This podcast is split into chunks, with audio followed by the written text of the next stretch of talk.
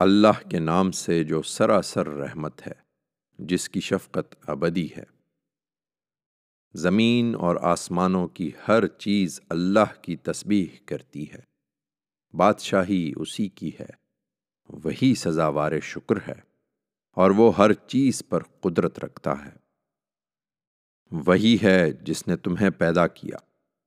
پھر تم میں سے کوئی کافر ہے اور کوئی مومن۔ اور جو کچھ تم کرتے ہو، اللہ اسے دیکھ رہا ہے۔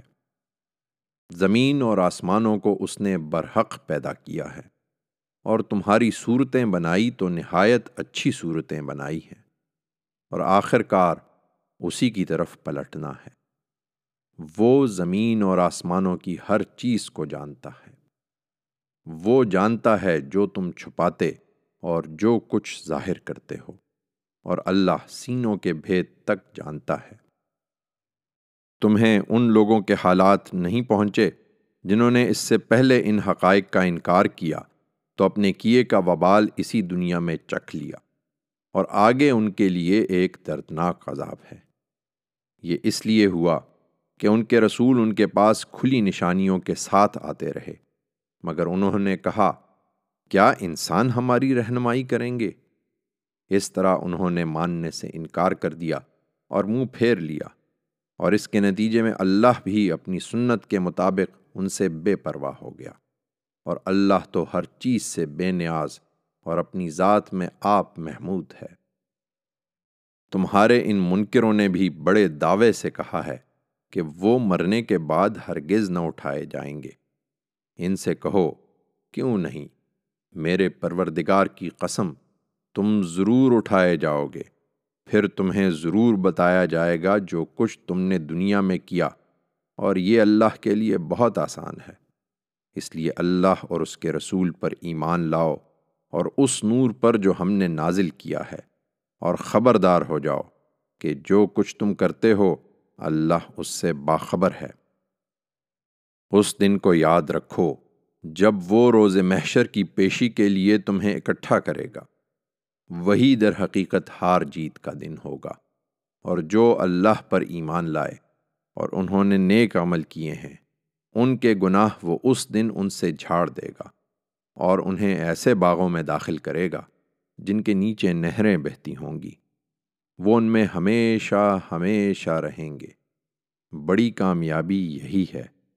اور جنہوں نے کفر کیا اور ہماری آیتوں کو جھٹلا دیا، وہ دوزخ کے لوگ ہوں گے۔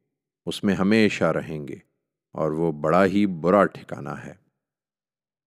ذرا کوئی مصیبت آتی ہے تو ایمان والو، ان کے زیر اثر تم اپنے آپ کو شبہات میں مبتلا کر لیتے ہو۔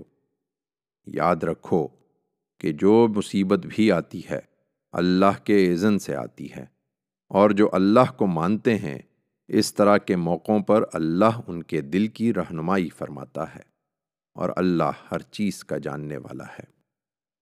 اس حقیقت کو سمجھو اور اللہ کی اطاعت کرو اور اس کے رسول کی اطاعت کرو۔ پھر اگر منہ موڑتے ہو تو ہمارے پیغمبر پر تو یہی ذمہ داری ہے کہ صاف صاف پہنچا دے۔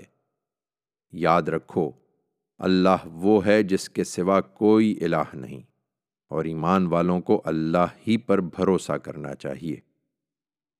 ایمان والو تمہاری بیویوں اور تمہاری اولاد میں سے بعض تمہارے دشمن ہیں، سو ان سے ہوشیار رہو۔ تاہم، سختی کی ضرورت نہیں ہے۔ اس لیے کہ اگر آف و درگزر اور چشم پوشی سے کام لوگے اور معاف کرو گے تو یہی بہتر ہے۔ اس لیے کہ اللہ غفور و رحیم ہے۔ تمہارے مال اور تمہاری اولاد بس ایک امتحان ہے اور اجر عظیم تو اللہ ہی کے پاس ہے۔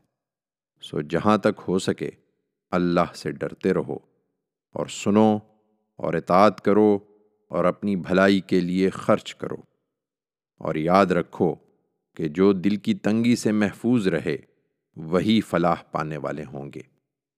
اگر تم اللہ کو قرض دو اچھا قرض، تو وہ اس کو تمہارے لیے کئی گنا بڑھا دے گا اور تمہاری مغفرت فرمائے گا۔